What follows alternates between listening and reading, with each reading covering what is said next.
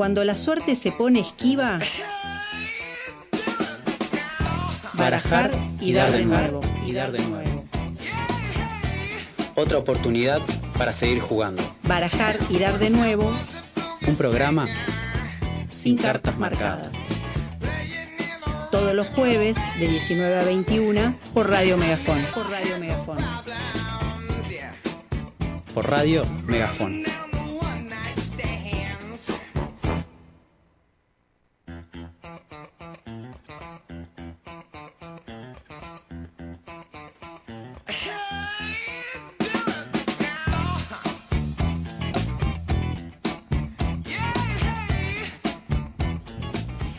Buenas tardes a todos, a todas. Acá estamos bailando porque es feriado este, y eh, nada, estamos acá en la radio. Qué lindo jueves. Qué lindo jueves, hacer todo con tranquilidad, no andar corriendo, ¿no? Eh, sí. Bien. ¿Cómo les va, Agus, Nico? Bien. Muy bien, feliz. Eh, dormí mucho, estoy bien descansado, tomando un mate ahora. Eh, Nico, ¿cómo Yo vengo estás? De una siesta. Oh, qué lindo. No, pero, pero no son, son esas siestas que no son, no están tan bien. O Te sea, pasaste muy que, de largo. Sí, me pasé de largo. Y quedé medio boludo. Ok. Y me levanté y fue, uh, la radio, no sé qué. Bueno, y metí ahí un, un par de, de, de agua fría a la cara, ¿viste? Qué sé yo. Y arranqué, no, tranqui, si llegué temprano. Sí, de hecho más temprano que nosotros. Sí, tal cual. Así tal. que, bien, bien. Eh, preparándonos para las Pascuas, creo. ¿Ya comieron huevitos? No, a mí no me gusta el chocolate. Yo pertenezco. No. Gena Pero... levantó la cabeza y dijo: ¿qué estoy haciendo acá? Perdón, disculpe. Puedes entrar, puedes entrar a la discusión, Gena, por favor. Pertenezco al diez por ciento de la población mundial al, al que no le gusta el chocolate. A ver, pero. Datos que no todo, le importan a nadie. ¿Todo tipo ¿no? de chocolate no te gusta? ¿O chocolate amargo? ¿O chocolate con leche? Eh. O... ¿Cómo puedo comer un pedacito? Pero nunca en mi vida fui a un lugar y compré un chocolate para comérmelo, por ejemplo. No puedo estar compartiendo no. un programa de no. O sea, si el chocolate nunca es muy... Nunca a... compraste... Pero no. esto no, no, no pasó jamás, ponele, no pasó ni en tu infancia. Eh, no, no, no... A lo sumo un chocolate, los chocolatitos de leche, por ejemplo, eso puedo comer un pedacito. Me, tengo eh, dos, y... dos problemas con el chocolate. El chocolate que es muy amargo no me gusta el sabor, me parece muy fuerte. Y el que es muy dulce es muy dulce. Y, es, es muy grasoso, me parece, que se te pega nah. en el paladar. Hay una cosa que no me gusta, quiero decir. Bueno, hablemos nosotros. Disculpen, el, el, ya me voy, chicos. El, nosotros no, comi, este no comí, Yo pensé que no comí huevito. Donde comí todavía. chocolate y que me gustó fue cuando estuve una vez en Ecuador, en una fábrica de chocolate artesanal. Oh, okay. Que era, ah, claro. El chocolate claro. de Ecuador. El, ay. Y tenía, comí el, chocolate con picante, con pétalos de rosa. Y con no sal chocolate. gruesa claro. y me encantó. ¿Sal gruesa? Sal gruesa, no. Con granitos de sal así. Raro, pero me gustó. Igual comí un pedacito de tamaño de una moneda de cincuenta centavos, ¿se acuerda, señora? Sí, esa, hace mucho. Señora, señor, ¿se acuerda de la monedita de cincuenta centavos? Claro, un pedacito sí. así, tampoco es que me comí un... No me acuerdo de la moneda. Ah, sí, ya me acuerdo sí. de la moneda. No. De que estaba la de veinticinco, estaba la de diez. La de cinco, de... claro. Aquellas hubo monedas de, de uno. Que no salí... ¿Y la de? Sí, de sí. un centavo hubo. De un centavo. De... Es no. verdad. Ah, Era una... sí, sí, sí. verdad, verdad. Sí. Sí, Gena sí. Nos, nos muestra ahí. Es verdad. Sí, sí. ¿Cómo le va, Gena? ¿Usted comió huevito de Pascua? No, todavía, todavía no. no. ¿No? Ok, bueno. Eh, yo sí ya comí. ¿Sí? Comí... Ah, bueno. No, huevi... el, el conejo, ¿vieron? A mí Pascuas me encanta porque es la, la muerte de un tipo que renace, uh-huh. donde comemos huevos de chocolate que los trae un conejo. Eso no tiene nada sentido. que ver. Nada, nada que ver. Está, es, o sea, es una... Son, se y, juntan un montón de cosas y, que no tienen lo nada que pasa que, que la tradición del, huevo, del conejo de Pascua, conejo de Pascua viene de, de otro sale? lado es, es de las de las religiones paganas es europeas pagana. viene okay. de otro lado desconozco claro. soy profe de historia desconozco y esto. Es como una forma Total. de sincretismo religioso, ¿no? el, el cristianismo se apropia de, de cuestiones de tradiciones paganas, las incorpora y las va suavizando, ¿no? Okay. En, cuando estuve en Cuba lo vi así con en todo su esplendor. En realidad eh, los conejos los mataban los cristianos, pero después le fueron suavizando. Más o menos, sí. Eh, okay. sí, sí. No, en, en Cuba es maravilloso porque está la religión, las religiones afrocubanas eh, eh, tienen los los este los orillas, que son los, los dioses, las, las deidades de, de esa religión, tienen un nombre orilla, digamos, y un nombre y son Santa, suponete, claro, Santa claro. Marta de no sé qué, o sea, el cristianismo lo fue tratando como de incorporar para... Claro, este, lo santifica. Claro, los incorpora, entonces okay. es, forman parte de la tradición. Es muy, muy interesante ese proceso. Eso pasa mucho en Centroamérica también. Sí. Eh, uh-huh. La gran mayoría de las culturas centroamericanas sí, sí, tienen sí, como sí. un sincretismo ahí fuerte con, Tal cual. con Igual acá tam- el cristianismo. Yo creo que acá también. Pero pensaba que creo que el conejo y el huevo, las dos uh-huh. eh, figuras, esto hay, chequenlo por favor en sus casas. Okay. Eh, busquen, googleen el origen de... Son dos símbolos de fertilidad. Sí. El huevo es símbolo de fertilidad porque, por alguna razón, igual tiene sentido, digamos, sí. es, es como una especie de... Es como de donde nacen después eh, cosas que están relacionadas a las gallinas, bueno, como hay algo ahí de la cultura también agraria, y el conejo porque se reproduce mucho. Okay. Y, entonces está relacionada a fecundidad. Mira. Sí. Sí, Lo sí, que sí. no sé muy bien es qué relación tendría con... un señor que se muere y renace a los tres días. No, esa parte no. Esa ya, parte ya, ya no. Como que se entrecruza mucho justo el momento sí. de, de la muerte, la crucifixión. El... Bueno, Pascua significa paso, ¿no? Bueno, dentro de, de poquito vienen las Pascuas la... judías, que también es el paso, que se celebra la el cruce del pueblo judío que, que retorna de Egipto a, claro. a Israel, el, el, cru, el cruce del Mar Rojo, ¿no? Una vez vi. O sea que paso, sigue la, la palabra paso. Que, sí, sí, es que en las dos, en las dos es una sí. es el paso por el desierto, la otra es el paso por la vida y la muerte, ¿no? Uh-huh. Pero una vez vi, estaba muy bueno, eh, como mostraban así desde el Google Maps, desde dónde re- tenía que arrancar Moisés y hasta sí. dónde tenía que llegar, y ponían cuánto tiempo duraba caminando claro. en, en, en Google Maps, viste que te tira el tiempo, sí, sí. y era como dos días claro. o algo.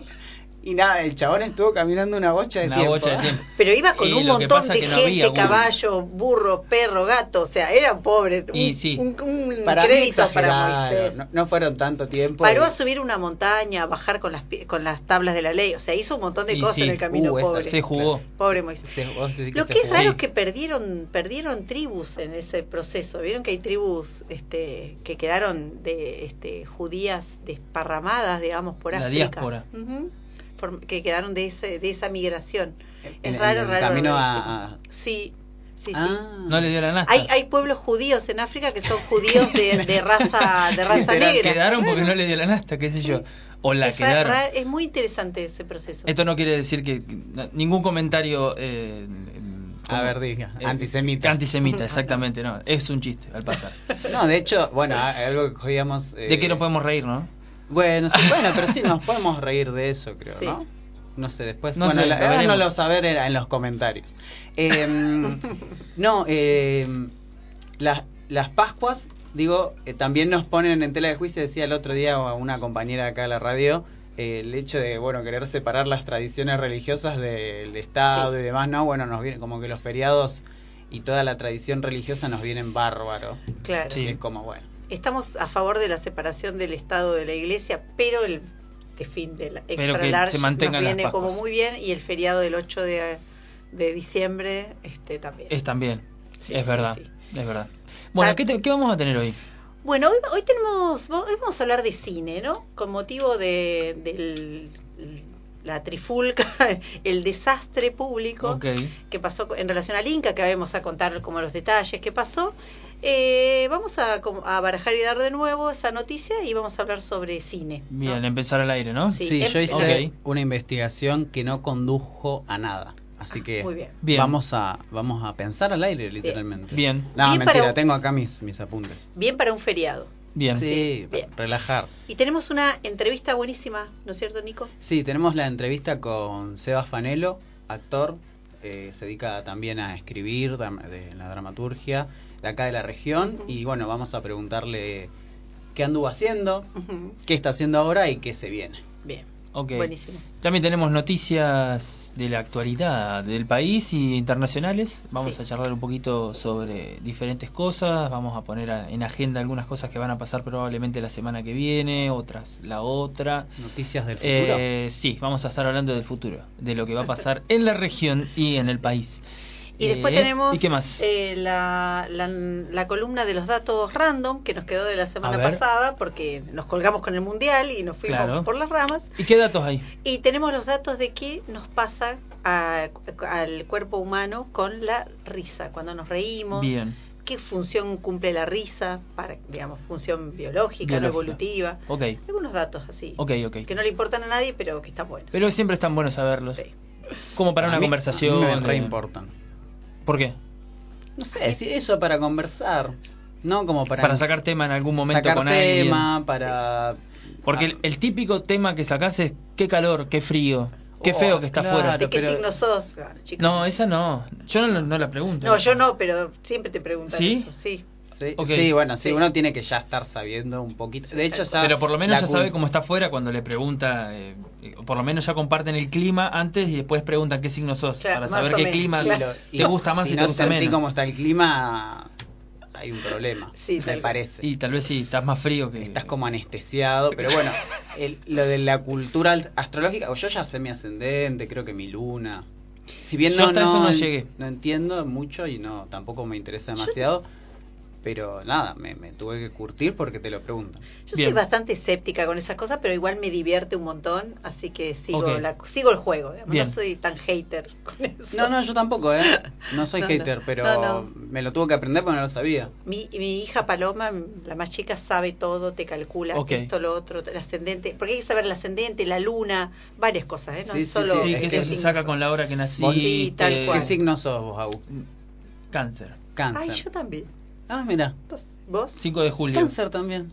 No, mentira. Es una coincidencia de la bueno. concha de oro. Hablando de Perdón, lo tenía que decir. No, está bien. Ok. Buenísimo. Eh, ¿Cómo era el, el. Hablando de cine, ¿cómo es esa peli donde. Ah, vos. Vos también sos de. Eh, no como Gachi Pachi. Un novio Gachi, para mi mujer, Pachi, claro. claro. Ah, exactamente. Mirá, yo soy un poco, Esto es un poco una, ta, una mezcla de Tana Ferro y de este y de Violencia Rivas. Ah, ¿sabes? Pensé que ibas a decir Adrián Suárez. No, no, no, no, no tanto no. Eh, bueno, vamos a escuchar la apertura musical. Sí, tenemos musiquita hoy variada. Vamos, vamos, dejamos de reírnos un rato y vamos a escuchar la apertura, dale. Vale. Barajar y, y dar de nuevo y dar de nuevo. Un rato de buena racha.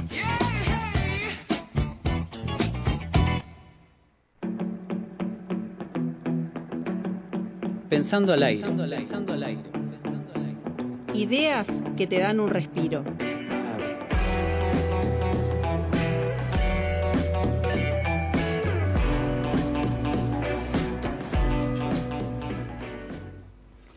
Bueno. Bueno, acá estamos al aire nuevamente y como anunciaba nuestra cortina, este, tenemos nuestra columna de Pensar al Pensar Aire. Al aire.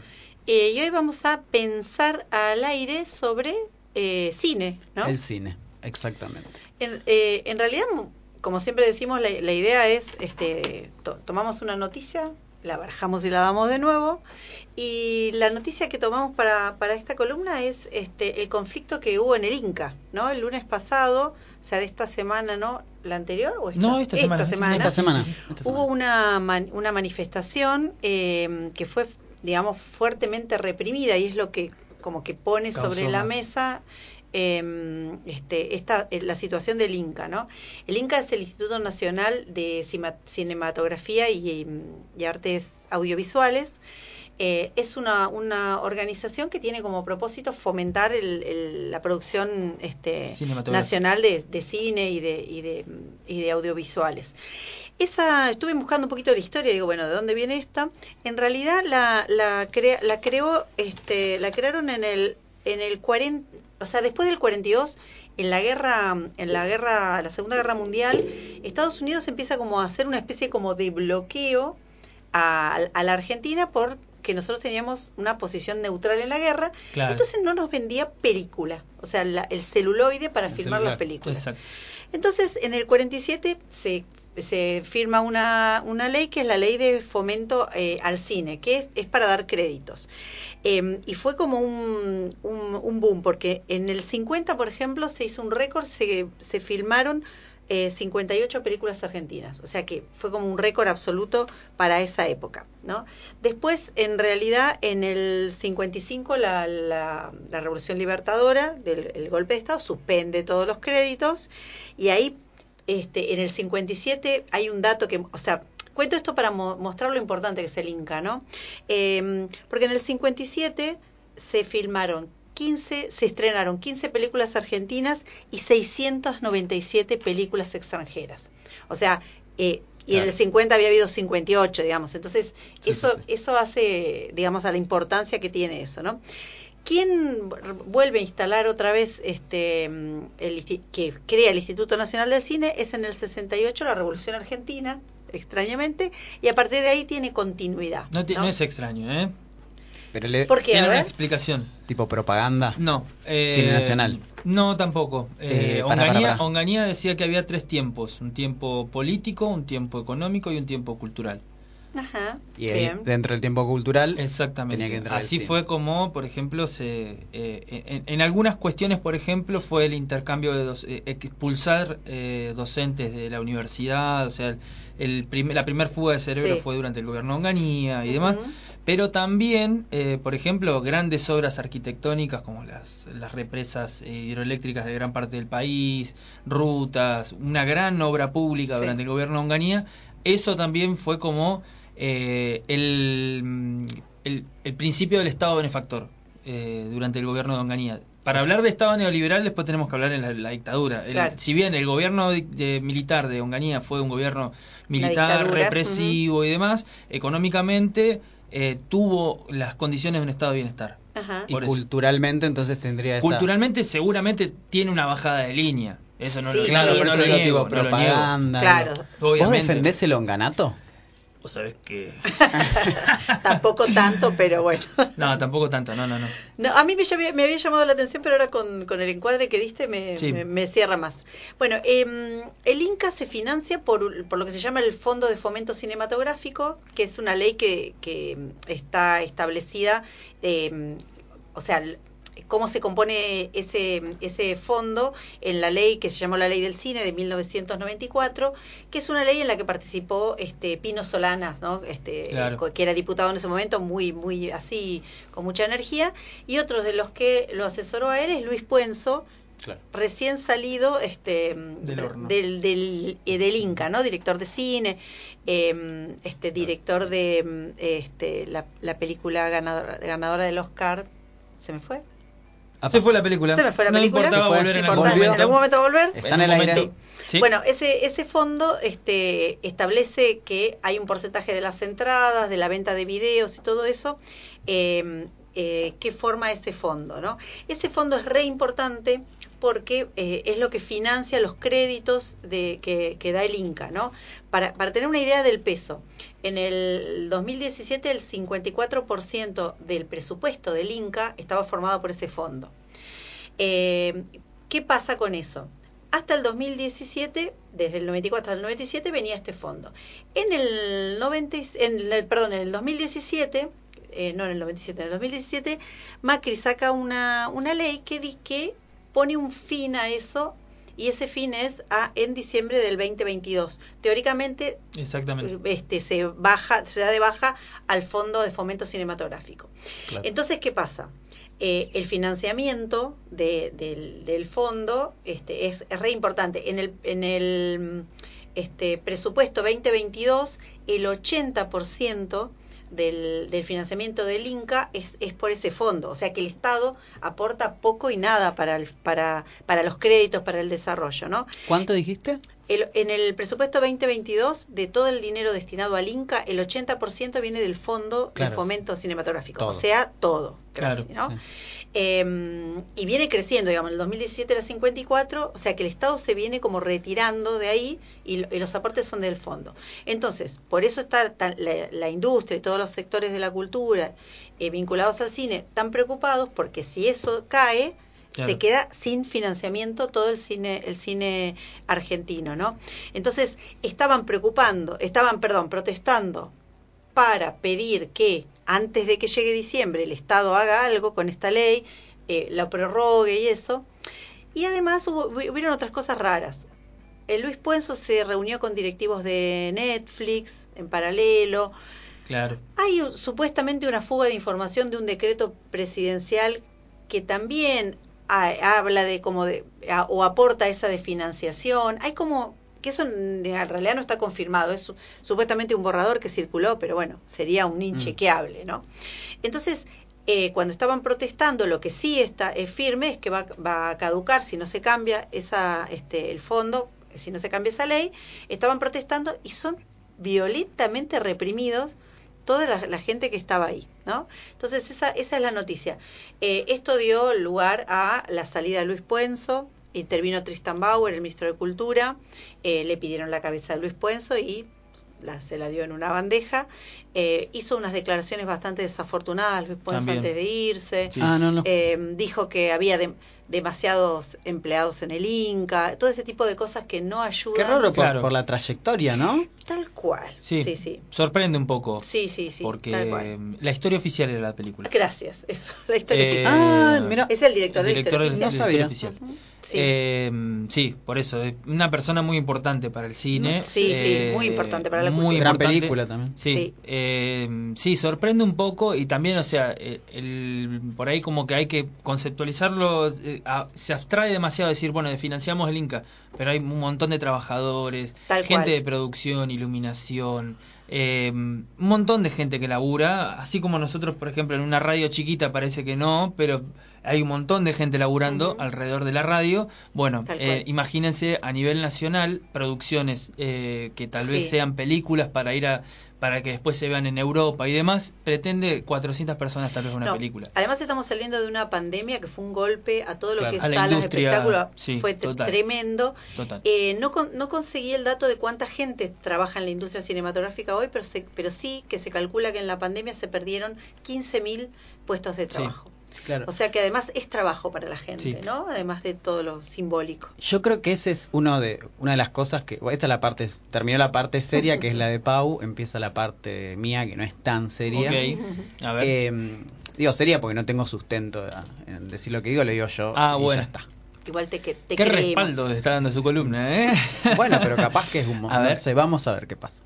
Eh, no, esto... Primero un mito... que hay que, que está bueno, o no sé si es un mito, un prejuicio en relación al arte de que no es laburo. O sea, como Bien. el arte sale, viste, espontáneamente de genios, artistas que están ahí, que lo hacen por amor al arte, claro. y no hay gente que labura detrás, sobre todo, ni hablar del cine, que es un montón de cosas, sí. implica un montón de cosas, pero también incluso en, en gente que se dedica a la música, a la danza y demás, eh, artes que... Nada, o sea, como que no me parece como esto, que es algo espontáneo, que crece, que es silvestre, ¿no? Uh-huh. Y, y no se da a través de, un, de, de procesos de financiamiento, de toda una industria que hay que respalda todo ese, ese tipo de productos culturales.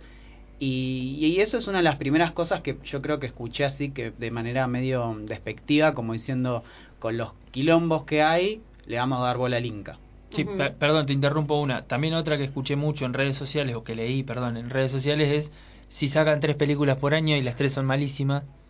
Claro, claro, bueno, esa es otra. Pero es mentira, además. Bueno, o sea, además es mentira. Hay, hay, hay otra cosa, pero sí. bueno, yo solamente sumo eso de la forma despectiva Ni que hablar. hay contratar al, al, a la industria cinematográfica del, nacional. Del, un dato que es del cine de, de habla hispana, eh, después de España, el, el que produce más cantidad de películas y distribuye en todo el mundo es Argentina.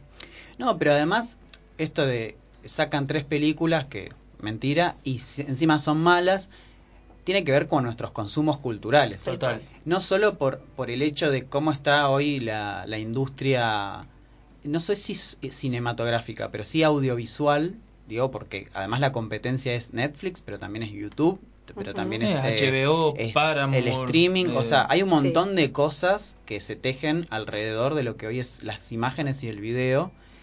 Y eso creo que es una de las cosas que hay que pensar el, en el cine, digo, también, no sé si como transición, pero como un arte que en su momento fue el llamado séptimo arte por un eh, Ricciotto Canudo, algo así, no sé si ¿Cómo? lo te... Ricciotto Canudo. Ok, ¿qué sería eso? ¿Una persona? Es una persona, okay. que eh, tiene el manifiesto de, de las siete artes. Y que decía que el cine era el séptimo y era un, el arte total porque tenía el ritmo del espacio en las artes plásticas como la pintura, la arquitectura y la escultura. Uh-huh. En realidad la arquitectura salen las otras dos, ¿no? Sí. Y el ritmo del tiempo en las artes eh, rítmicas justamente de donde la música sale danza y poesía. Okay. todas esas artes, pintura, escultura, arquitectura, claro, música, poesía y danza, están en el cine. Uh-huh. Claro. Todo eso se puede proyectar en el cine, ¿no? Uh-huh. Y ahí está como el estatus el, el que tiene el cine en relación a las otras artes, que es como, bueno... La complejidad, ¿no? En ese sentido de, de diferentes lenguajes este, estéticos y eso.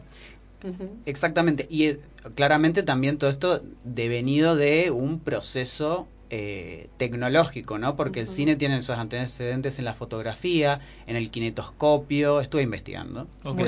Después lo pueden chequear, si yo no tengo acá las referencias. Después el cinematógrafo con los hermanos Lumière y eh, Georges Méliès, que empiezan ya a hacer los primeros cortos y las primeras escenas de montaje y demás, donde lo que yo pensaba, porque cuando yo venía acá y tenía que hacer una columna de cine sin dedicarme a esto para nada, eh, era, ¿qué, qué loco debe haber sido el hecho de poder reproducir imágenes uh-huh. que en ese momento es algo que está ausente, digamos, porque no está presente, sino que lo volvés presente. El tema de la representación ahí, como en, term- en términos más filosóficos de mi lado, ¿no? Pero qué loco debe haber sido. Porque si bien hay algo que creo que en la historia de la humanidad, vamos a hablar así, ya estaba presente en el hecho de, por ejemplo, las cuevas... Eh, hay a, en Francia hay un... Hay, hay, la cueva hay, de las manos. Bueno, está la de las manos, está... Eh, Hay un, un documental de Herzog muy bueno que se llama La cueva de los sueños perdidos, recomendadísimo ese documental, donde muestran cómo ya eh, había um, formas de representación, digamos, en las que simulaban el movimiento de la imagen, ¿no? Y eso es muy loco, porque uno piensa en una imagen y piensa en algo quieto. Sí. O va, no sé, ustedes. Sí, sí, sí, sí, sí. Yo pienso en algo que está quieto y estático. Sí. En, cam- eh, eh, en cambio ya este tipo de ilusión, digamos, ¿no?, con la mente, uh-huh. de mostrar que algo se está moviendo, de hecho después está... Te hay aparece otros, la secuencia. Claro. Claro, hay una secuencia y eh, ya después también hay otros eventos históricos, ¿no? Como la, la cámara china, ¿no? Es, no sé si es, jugaron, eso lo hacíamos, yo me acuerdo en la secundaria nos lo hacían hacer, que tiene que entrar la luz y se ah, refleja ah, sí. Sí, sí. En, como en espejo. Sí. Bueno. Eh, el prisma. Claro. Son, uh-huh. eh, es como romper la, el prisma, el haz de luz para multiplicar la, el foco y que salgan varios colores de, sí. del mismo haz de luz. No. ¿Ah, eso no era? No, no, el no que, re- lo que yo digo proyecta es... Proyecta la imagen. Es, ah, es como una cámara, va. La cámara negra, no, ¿cómo era que se llama? Cámara china, creo que está bien. Sí. Okay. Eh, entra la luz y la, vos adentro de la luz tenés una, adentro de la caja tenés una imagen uh-huh. y esa, esa caja proyecta la imagen uh-huh. pero invertida. Sí. Nada, experiencias en relación a lo óptico, sí. a la imagen, a la reproducción de algo que, que en principio pareciera que no se puede hacer. Ahí no está el movimiento, pero sí el hecho de poder como grabar, ¿no? Algo hacia, expulsar algo hacia el exterior. En eso que vos decías de las, de las experiencias, lo que debe haber sido en ese momento la experiencia del movimiento con el cine, eh, hay relatos de como periodísticos de la época. Eh, por ejemplo, filmaban un tren viniendo de frente. Claro. Y, la, y era un corto así. Y la gente salía gritaba, corriendo del claro. cine. Porque, sí, mal. Sí, sí, porque, digamos, no, nosotros hoy sabemos que es algo... Igual vamos y nos emocionamos. Y, o sea, eh, eh, es verosímil para nosotros, pero para, para esa gente tenía como carácter muchas veces como de verdad. Hay como muchos relatos de, en relación a ese tipo de cosas. Bueno, eh... En, en, en eso, digo, yo ahí digo, qué locura debe uh-huh. haber sido ese momento de pensar de que ya se podía hacer en términos más tecnológicos y qué cosa que hemos naturalizado, porque uh-huh. yo hoy veo los, los celulares se puede hacer tranquilamente todo lo que sí. esta gente hacía con, con muchísimo esfuerzo, ¿no? Para llevar a cabo ciertos eh, ciertas producciones y hoy están naturalizadísimos, es como, bueno, a grabar algo en audio, digo, el cine empezó siendo mudo además, uh-huh. ¿no? Audio sí. y video.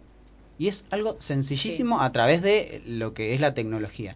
Y eso es uno de los componentes que yo creo que tiene que ver eh, con el cine, particularmente como arte. No quiere decir que las otras artes no hayan avanzado uh-huh. eh, en relación a la tecnología, pero sí me parece que el cine es producto y, y es reflejo también de una época. Que lo que yo me preguntaba es, ¿no está medio moribunda esa época en relación a otras producciones que se están viniendo en lo audiovisual? ¿Cómo se que, entiende, no? no?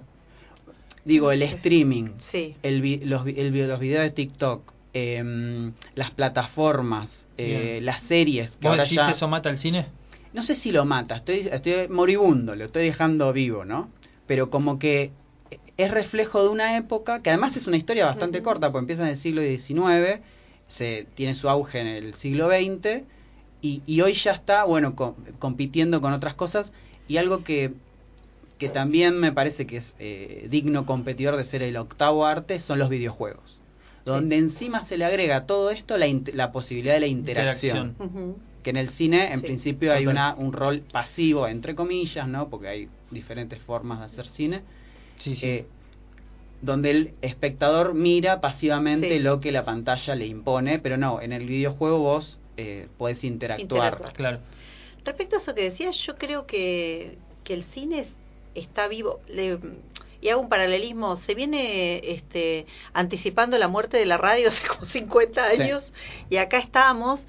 Con, con formas, nosotros salimos diferentes. Por streaming, por YouTube, digamos, hay como una un, un barajareda de nuevo también en ese sentido, y yo creo que con el cine va a pasar lo mismo, creo que son otras formas de contar, eh, eh, las claro. series y, y eso, eh, hay series de doce minutos, por ejemplo, mi hija está viendo una que dura doce minutos cada capítulo, eh, hay series largas, cortas, pero son... Eh, como como derivaciones de eso que, que yo creo que yo creo que hace poco tiempo, ponerle dos años, las series estaban como muy arriba, me parece, no sé, era mucho el consumo sí. de series, mucho, pero mucho, mucho. Antes de la, justo antes de la pandemia sí. fue que mm. estaba Game of Thrones, eh, había grandes series así, producciones sí. de series muy, muy, muy importantes, eh, que como que estaban, bueno, poniendo atención a ver la película que venía, sí. nadie le importaba. Era como que, bueno, había producciones cinematográficas mm. importantes y como que los Oscar empezaron a, recaer, a, a caer, porque las series no caen, por ejemplo, en lo que es la academia. Uh-huh. Eh, pero sin embargo, creo que también la conceptualización de las películas, hay películas que son bellas, y la belleza que por ahí transmite el cine se sigue readaptando y siguen encontrando sí. cosas. Por ejemplo, ahora se volvió otra vez a hacer películas blanco y negro, por ejemplo, sí. que parece una pavada, pero como la, los vinilos, ponele las, claro, pero por ahí se, las texturas del blanco y negro es totalmente sí, distinto sí. o sea, eh, creo por ahí uno, a mí me gusta mucho el cine desde el punto de vista fotográfico, desde uh-huh. el arte y la, eh, desde observar eso, la toma, el lugar que, que, que se hace la toma, Eh, y demás, y también lo, lo que cuenta la película, sí. eh, eso también para mí es, es muy importante. Por ahí hay una adaptación del consumo del cine, sí, hay una adaptación porque también hay un montón de sí. avance tecnológico, eh, con respecto a cómo se filma, al respecto de la cámara, no sé, mil novecientos diecinueve, que es una película en un solo plano de un chabón que está todo el tiempo filmado, eh, la película, y, y ronda alrededor de él, o sea, todos los que hablan, todos los que pasan a la película pasan alrededor de él, si no, no pasan, no, no hay otro plano. Es buenísima esa película, es letal. Claro, yo lo digo sobre todo, y estoy de acuerdo totalmente. De hecho, eh, era más una, era tratar de hacer, provocar un poco, ¿no? la, el, la discusión y ver las opiniones. Pero eh, lo que sí queda, el auge del cine como eh, forma, no sé, hegemónica, no, no quiero decir eso porque tiene más con la política y ahí podemos discutir sí. otra cosa, pero... como expresión de, artística... De una época. De una época, ha derivado ya en otras... que sí, se ha multiplicado sí, sí, sí, y sí, ha sido total. Esto como que, bueno, sí. existe ese arte, digo, eh, no sé, hay gente que se dedica a la caligrafía todavía, ¿no? Uh-huh. Pero sí. es algo es algo muy específico. Claro. Bueno, será en algún momento que eso sea completamente específico, no sé, a, algo que ha pasado también, eh, creo, con, por ejemplo, la escritura, ¿no? Uh-huh. La escritura eh, también ha derivado y tiene muchi- mucho más tiempo que sí. el cine, y ha cambiado, ha ido cambiando, uh-huh. hay... Pero bueno, se sigue sosteniendo en el tiempo. Después veremos qué va pasando con eso.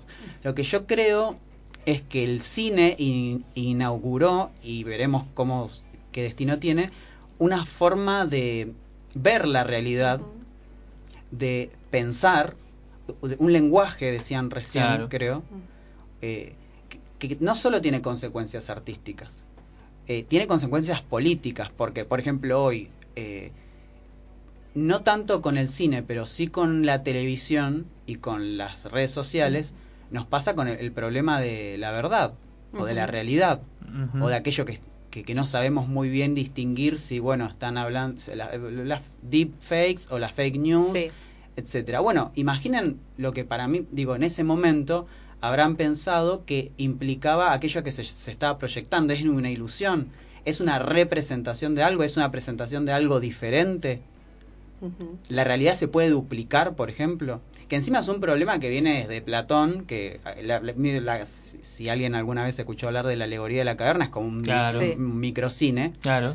Pero algo también sí creo que se, y eso sí se está perdiendo y eso me preocupa un poco más, es el hecho de ir al cine.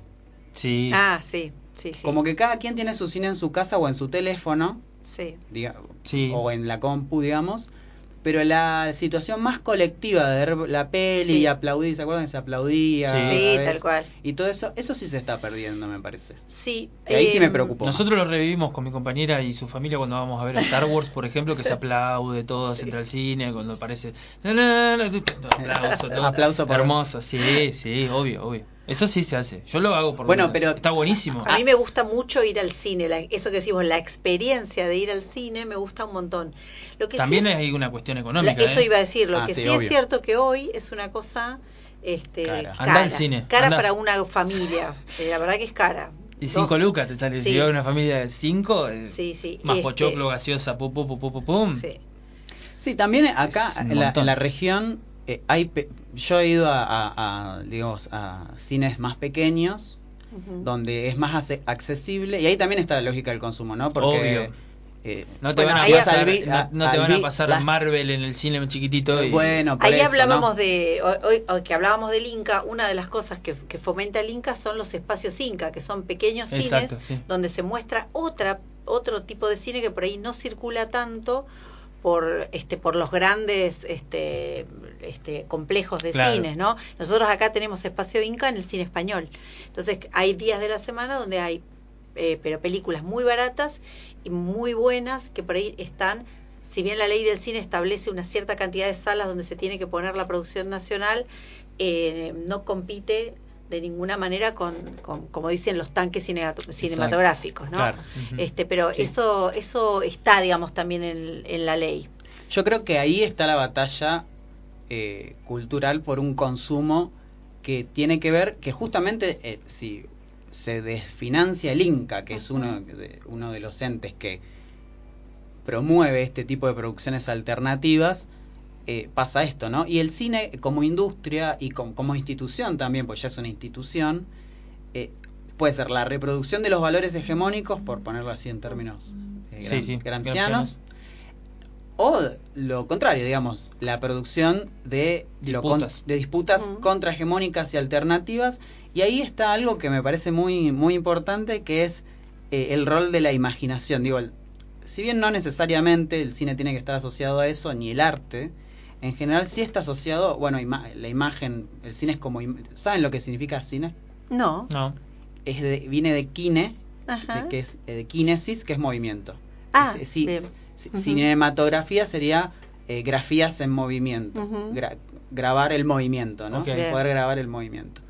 Eh, así que cine es una abreviación de movimiento, uh-huh. ¿no? Y el cine es eso, eh, el arte y la técnica de proyectar imágenes que se mueven. Claro. ¿Sí?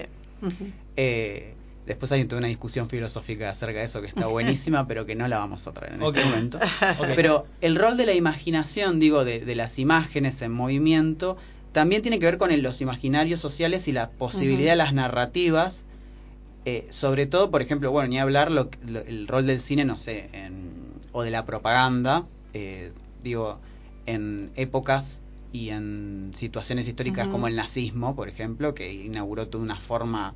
muy específica de lo que era el cine político, ¿no? Uh-huh. Igual, eh, que hay, hay, quiero hacer sí. un, un parate.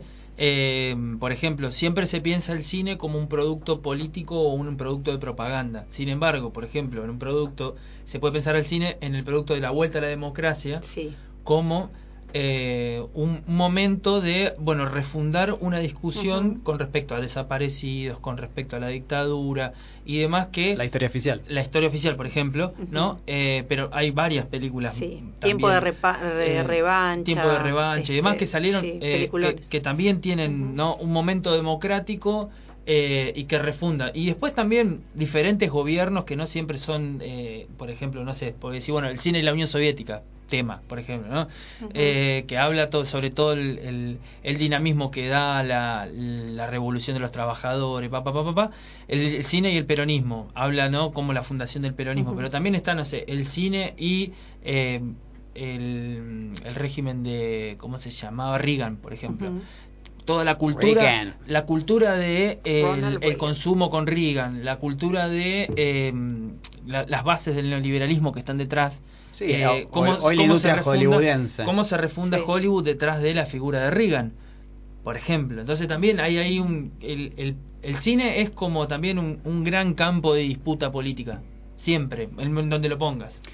Yo lo que creo que el, lo más importante hoy, y digo, la industria ya audio, audiovisual, por eso digo, eh, el INCA tiene su última sigla, es eso, audiovisual, claro. Y los productos audiovisuales pueden ser de múltiples, dos uh-huh. horas o de un minuto. Sí, entonces sí. ahí entran, por, por eso metí también uh-huh. TikTok o, eh, no sé, los videos de YouTube, porque me parece que le disputan el sentido a, a esas... Eh, a esas otras expresiones. Ahora, eh, de alguna manera creo que el foco está en eso, en la posibilidad de crear mundos diferentes, ¿no? Sí. O de reproducir el que ya existe. Algo Exacto. Eh, muy muy muy patente es, por ejemplo, las, las películas apocalípticas. Sí, ¿no? Sí, es sí, todo sí, el sí. tiempo nos Total. Están tirando esa sí. info, no necesariamente con lo que ahora el Don't Look Up o el Granizo, que no sé, yo no la vi, pero dicen que tiene algo que ver con okay. el, el tema del cambio climático y demás. Eh, pero bueno, nos prepararon hace ¿cuánto que nos vienen preparando eh, con, en relación al apocalipsis, entendido como catástrofe, fin del mundo, no sé, como el día después de mañana, eh, los zombies, pandemias, dos mil doce, sí, sí, sí, sí. Do, claro, También. Un montón de cosas que nos tiraron info de acerca de cómo uno ya ya quería que uh-huh. el, se vaya todo al carajo y agarrar la escopeta y ponerse en plan de matar y sobrevivir en el planeta. Entonces ahí está la, la La, como me parece la posibilidad que tiene el cine, que es como ampliar la imaginación, traernos cosas que además nos parecen sorprendentes y que no podríamos ver ni siquiera, hay gente que no podría bueno, acceder a eso de otra forma. Con esto que, que decís vos me hiciste acordar eh, que los primer, las primeras semanas de pandemia, los primeros dos o tres meses, podría decirlo, eh, que estuvimos muy encerrados, que no se podía ir a ningún lado, que había restricciones, yo me sentí como si estuviera en una película. ¿Viste? Cuando decís, yo esto ya lo vi en algún lugar, en alguna cosa, ¿no? Este, en, en algún lugar lo vi. Eh, me parecía siempre como vivir en una película, fue. Justo, justo me, me diste un gancho impresionante, porque hay una frase que son dos frases. Una es Eh, bueno, vivo en un, viviste en una peli o vivo uh-huh. en una peli. Sí, te comiste la peli. Y te, esa, te comiste la peli. Y hay todo un tema, todo un tema literario y filosófico que es el lo del eh, Teatrum Mundi, uh-huh. que tiene que ver con Calde- uno es eh, una de las expresiones más eh, conocidas es la de eh, Calderón de la Barca, ¿no? Uh-huh. Que a, tratemos de pensar el teatro y el cine como algo eh, similar, ¿no? Y básicamente lo que se propone, digamos, en estas eh, obras literarias es que el mundo es un teatro. Ajá. Piensen, bueno, esto de claro. te comiste la peli o vivo en una peli o me siento, siento que estoy viviendo en una peli, tiene que ver con sentirte que estás siendo parte de una historia eh, contada y narrada, quizá un autor X, ¿no? Pero que sos un personaje de esa película y que cumplís roles. Y que incluso el tema de los roles sociales, eso es algo que lo tenemos como muy adentro, o sea, como que sentimos que estamos cumpliendo roles claro. y que se ven reflejados en el cine también esas cosas. Sí, sí, uh-huh. sí, sí, sí, sí. Nuevos roles, viejos roles. Sí. Y eh, bueno, también hay una famosa alegoría, la del ajedrez de Omar Khayyam, que es un árabe que dice que somos como piezas de ajedrez en el mundo. Ahí está Seba, bueno. Ahí viene Seba. Ahí ahora ya en, en un rato hablaremos con él de estas cosas. Y el teatro del mundo básicamente estaba eh, el autor, ¿quién era el teatro del mundo? Dios. Claro, ¿no? Claro. Y los personajes y títeres, marionetas, éramos eh, nosotros, que éramos guiados como en el teatro del uh-huh. mundo, que podía ser trágico o cómico. Y ahí está el problema de la libertad del espectador y del espectáculo, ¿no? Claro. Uh-huh. Y a mí eso de me comí la peli, vivo en una peli, te, te da cuenta del alcance hasta dónde sí. puede llegar eh, la industria del cine, porque de repente sentís que estás en sí. eso. El otro día había una noticia que tiene, eh, este, le, le sale una noticia que la leímos en los medios con, con mis hijas, que era, decía que habían descongelado un ser vivo que encontraron en el hielo en Siberia a, no sé, diez kilómetros de profundidad, no sé, una noticia, notición así, y que lo habían descongelado y lo tenían en un laboratorio. Y yo digo, yo ya vi como diez películas donde eso sale mal. Donde, claro, claro. donde sí, sí, sacás sí, sí. un bicho de hace diez mil millones de años, sale mal, sale mal, sale mal pero siempre. Lo vi en películas, un montón de películas que, que arrancan así, encontraron un bichito, un cosito y... la, la, la película que a mí me marcó mucho bueno, la pandemia, sí. en la tal pandemia cual, fue Guerra cual. Mundial Z. ¿La vieron? Ah, no la vi, no la vi. ¿No la vieron? Esa es la de sí, Brad Pitt. No me gustó. ¿No te gustó? Ay, no, a mí yo la amo no, esa película. Fantasma. Yo no. la amo a esa película. A mí me gusta más verosímil. Pero eh, eh, sí. no, no sé si bueno, no es tan verosímil. Ahí, ¿vieron, vieron ahí? Ojo, está el eh. tema de la verdad, Ojo. de lo sí. verosímil. Me gusta, me gusta. Ojo porque... si no es verdad, eh. Arrancan la India. Bueno. Ar, ar, uh, pegan el palo y se va afuera. Sí, pegó y se fue. Eh, yo creo que algo que, que va a pasar, y como para ir cerrando esta columna, que espero que, que nos, nos hayan escuchado, les haya gustado estas eh, reflexiones, este pensar al aire acerca del cine que escuché, y ahora Seba por ahí nos va, nos va a poder eh, explicar un poco más de esto, es, van a innovar tanto en algún momento, tanto, pero tanto eh, tecnológicamente, que van a, por, van a terminar descubriendo el teatro. Y probablemente. Porque es como que lo que es tanto okay. la imitación, es tal el, el, el, la, la, la necesidad de querer llegar a algo real, que bueno, ¿qué, qué más? Sí, sí, sí, hacer una película... Nada, los el personajes teatro. Lo tenés enfrente, Total. corporal, sí, sí, sí, sí. etcétera. Bueno, sí. eso. Bien. Ok. Bueno. Bien, así damos por finalizada la columna. Bueno. Escuchamos unas musiquitas. Dale. Barajar y dar de nuevo, y dar de nuevo. Un rato de buena racha.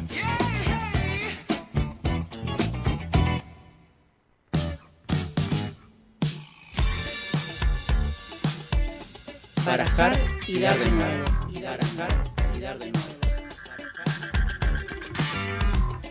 Buscando la tercer cara de la moneda.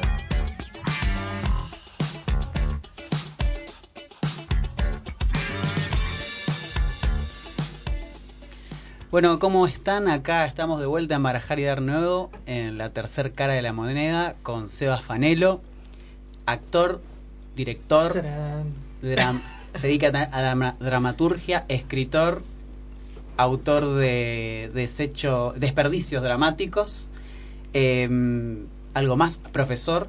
Docente, docente. Docente. docente fotógrafo. Ponele. Ok, okay. Eh, algo más. Y sí, siempre. ¿Músico? No, no. Okay. Ahí la música Fal- la, desar- la desarmo, no la faltaba el arte. Soy un D J frustrado, eso sí. Okay. Bueno, sí. es una parte. O sea, en realidad en todo soy frustrado, pero con en, en D J más. eh, bueno, Seba, ah, algo que tenés que tenés que tener ahí, tenés que tener el ejemplar que te pedí. Sí, tengo. Así que Traje. de eso vamos a hablar. Okay. Eh, bueno, Seba es un exponente del de la región del arte en general, del teatro particularmente, tenés que hacerte cargo de eso. Y bueno, ahora estabas con eh, Obsceno Ibsen y venís de, de ahí en Deriva Teatro y venís tirándonos la info hace rato, así que te queremos preguntar ahora por el presente, digamos, de lo que estás haciendo, para empezar ahí un poquito a hablar de eso, ¿no? ¿Qué estás haciendo en Deriva? Eh, ¿Con qué vienen? Bueno, en Deriva yo es mi búnker de, de creación teatral, digamos. Participo en la sala también eh, desde la gestión, porque con Vero, Verónica Martínez, programamos lo que sucede en la sala y un poco nos hacemos cargo de los días de función, de asistir a los elencos que hacen función ahí. Y además tenemos como política de sala que la sala eh, tenga un gran espacio dedicado a, a que nosotras podamos hacer ahí nuestras dramaturgias. O sea, no queremos ser una sala que se llene de talleres o se llene de actividades y no nos quede tiempo a nosotras para encerrarnos y, y que es lo que necesitamos, tiempo para encerrarnos y ensayar. Así que Deriva es además nuestra fábrica, podríamos decir, por usar alguna metáfora, de nuestras propias obras. Y tanto Vero como yo en este momento estamos eh, poniendo, teniendo en cartel, uso estas frases del teatro comercial, teniendo en cartel eh, algunas producciones. Vero acaba de estrenar eh, Próximos, y yo estoy, como vos decías, con Obsceno Ibsen. Uh-huh. Eh, haciendo una obra de Ibsen de mil ochocientos cincuenta, más o menos, la obra Espectros. Es una obra que, si uno la monta como, como la tiene que montar, respetándola, dura cuatro horas. Entonces, como no hay público contemporáneo para que se sostenga no, claro. viendo cuatro horas sí, sí, una sí, obra sí, de sí, teatro, sí. yo la dividí en episodios. Entonces vas a ver... Una serie. Es como una serie, vas a ver Ajá. los cuatro episodios. Ya estrené el uno y el dos. Bien. Y estamos ahí laburando en el tres. Bueno. O sea, una readaptación de la de la obra, ¿puede ser? No, es, le, está el texto casi tal cual. Yo ah, la traje, okay. la contemporaneicé, Ajá. la traje un poco más acá para que algunas cosas se acomoden, pero es increíble cuando la van a ver. Bueno, eso tiene el drama moderno, ¿no? Que en algún punto seguimos en, la, en, en los dramas de la modernidad, claro. y ya Ibsen los escribió todos. Entonces, cuando vos ves lo que sucede en la historia, no hay manera de no identificarte, porque... lo que le pasan a esos personajes todavía uh-huh. sigue pasando un montón. Bien. E Ibsen tiene como, tuvo como un, una mirada muy especial sobre el rol de la mujer en su época, un avanzado tremendo en esto. Uh-huh. Y el personaje, por ejemplo, de Elena, que es la protagonista de la obra, es impresionante el lugar en el que la coloca en, en, a partir de lo que a ella le sucede, digamos. Uh-huh. Así que por eso la materialidad de Ibsen también eh, a mí me interesa muchísimo. Y Ibsen, ah, eso es algo que me, que me, me llama la atención de, de, de, de tu, no sé si hablar de tu estética, seguramente ahí tendremos, tendremos un intercambio después, pero de, de tu propuesta artística es, por un lado, grandes eh, autores del teatro eh, clásicos, por poner ese nombre, pero por otro lado con una propuesta artística disruptiva. Sí. Por ejemplo, pienso en Disney Boys, que la fui a ver, y... ¿Cómo convivís con eso? ¿O cómo, cómo sentís que es ese juego entre lo clásico y, el, no sé si llamarlo novedoso, o lo disidente más bien, lo contestatario, lo, aquello que resiste con, con lo clásico? Es siempre atractivo para mí, es como la manera de entrar a lo clásico, como si no, si yo no pudiese torcerle, el, el, torcerle el, la forma o los procedimientos a lo clásico... Eh, que lo hago a través de, de la disidencia, como vos decís, de, de, de ciertos procedimientos que me hacen como poner esos textos hoy en día y que nos hablen un poco desde hoy en día, desde las rupturas de hoy en día, porque Ibsen también fue un rupturista en su época, para la época lo fue, digo, se animó a decir cosas en esos textos que, eh, que había que tener, digo, eh, con qué decirlas, Ar- había que tener artificios poéticos con qué decirlas. Nada, para mí es siempre, o sea, en algún momento yo me hice cargo, como vos decías recién, de que son todas las trayectorias disidentes las que a mí me interesan. O sea, que me interesa claro. ese teatro que de alguna manera ya tiene, de manera embrionaria, cierta voz eh, invisibilizada. Digo, esto que decía recién, los personajes femeninos de Ibsen. Eh, es genial tomarlos hoy y ponerlos en escena, digo, por, porque...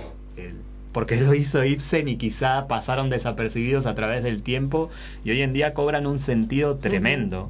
No, no hace falta explicar por qué, pero digo, eh, cobran un sentido tremendo y están vigentes como nunca. Pero a mí me interesa, me interesó siempre en el teatro, me costó un poquito darme cuenta, pero me interesó siempre en el teatro su potencia disruptiva y sus, y sus herramientas para traer, traer a escena la voz de la diferencia. Claro. Y en, y en tus textos, digamos, vos como dramaturgo, ¿cómo se juega también esto? ¿Es diferente?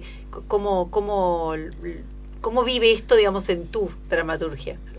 Hay, proces- hay formas que yo fui como aprendiendo que hoy en día las puedo ver con mayor claridad. Eh, a veces me ha tocado, no sé, estar en, en ponencias universitarias mm. y explicar un poco algunos procedimientos. Por ejemplo, eh, los personajes eh, masculinos en mis obras son idiotas, por ejemplo. O sea, ese es un procedimiento. Okay. Son idiotas o son o, o, o, o se muestra todo el tiempo, se evidencia uh-huh. su estupidez, algo muy beckettiano en algún punto, pero los inferiorizo, digamos, les quito uh-huh. la jerarquía o les quito el poder en el cual, con el cual gozan en, en el mundo del patriarcado, uh-huh. por ejemplo. Uh-huh. O los mato. En mis obras, tengo obras donde las heroínas son heroínas uh-huh. y los hombres han sido arrasados por ellas. No uh-huh. sé, como una suerte de, de amazonas uh-huh. eh, contemporáneas que mataron a los hombres.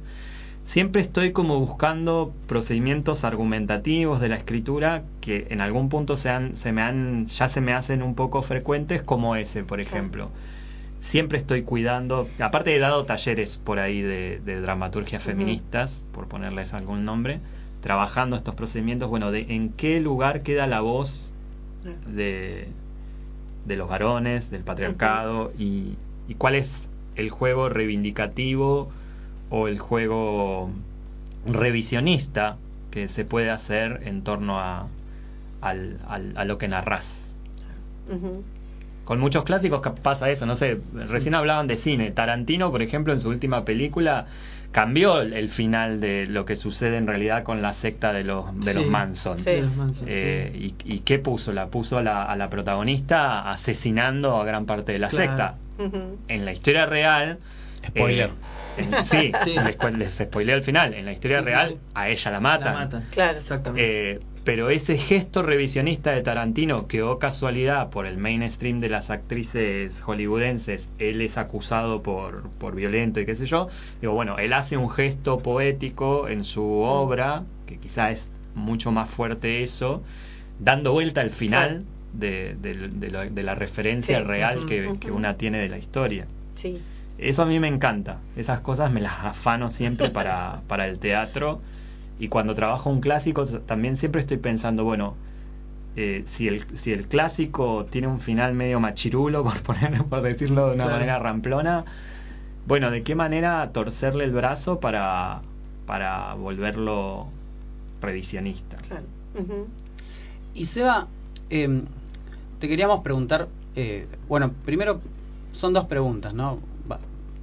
Una es eh, los dos años de pandemia, cómo afectaron a, a, a, a tu trabajo, a la, a, acá a la región, seguramente sabrás bien. Eh, y después, mucho más atrás, ¿cómo es que llegaste al teatro? ¿Cómo empezaste a, a actuar o a escribir o a filmar? No sé, ¿cómo es que eh, quisiste empezar a, a, a estar en esa disciplina y no elegiste otra cosa, digo? Elegí y le erré un montón. Le erré, le erré como todas, qué sé yo. Viste que entre los veinte y veinticinco y veintisiete una anda todavía adoleciendo en la vida, no sabes muy bien. Hoy en día se nota más, los pibes hacen como siete carreras hasta que le achuntan.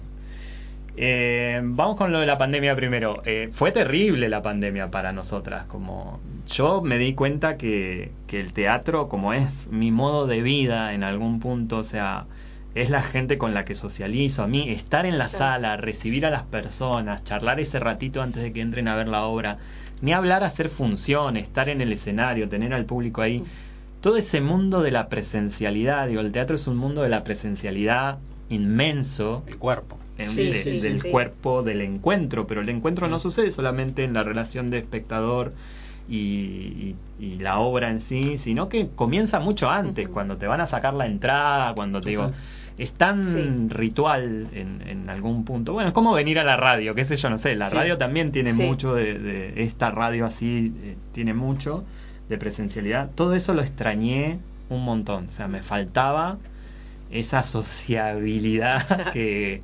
que es cómo, vital. ¿Cómo supliste, supliste eso? ¿De alguna manera? ¿O te ahogaste en tu propia penuria? Me pasó de todo, me ahogué. Como un montón ahogué, de, de, sí, de sí, como nosotros. Eh, eh, es que en realidad tampoco corté mucho el bingo. O sea, nosotras seguimos encontrándonos clandestinamente, abrazamos la clandestinidad en el teatro, bien. Seguimos viéndonos con, con la gente ahí adentro. Algunas cosas se siguieron ensayando. Cuando los cortes eran más drásticos, que tipo te caía la policía a las diez de la noche a ver si había alguien adentro, bueno, ahí sí nos rescatábamos un poco. Pero la clandestinidad de, y, y la hipótesis alternativa del teatro se llevan muy bien, digo, se han llevado bien históricamente. Claro, entonces, claro, eso iba a decir, que acorde a la resistencia, sí, disidencia... Sí, sí, sí. Totalmente. Sí. Entonces, eso un poco resarcía el, el apetito por... por el encuentro. No podíamos del todo hacer funciones, pero bueno, Nico vio una función de Disney ahí en un momento en el que nos permitieron uh-huh. hacer funciones y, y alcanzamos a hacer algunas cosas. Así que bueno, no, en esta provincia no estuvimos tan jodidas como en otras. Tenemos compañeras de otras provincias donde las restricciones eran severas, muy severas.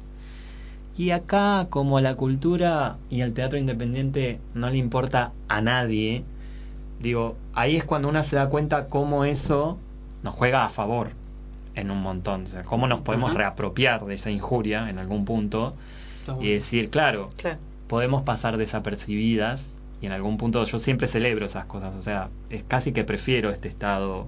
Por supuesto que estaría re bueno que no, qué sé yo, podemos discutirlo, pero pero este, esta cosa de estar medio invisibilizadas y anónimas, bueno, nos permite cierto juego en la clandestinidad, que es, por favor corten esta parte, que, es, eh, que es interesante.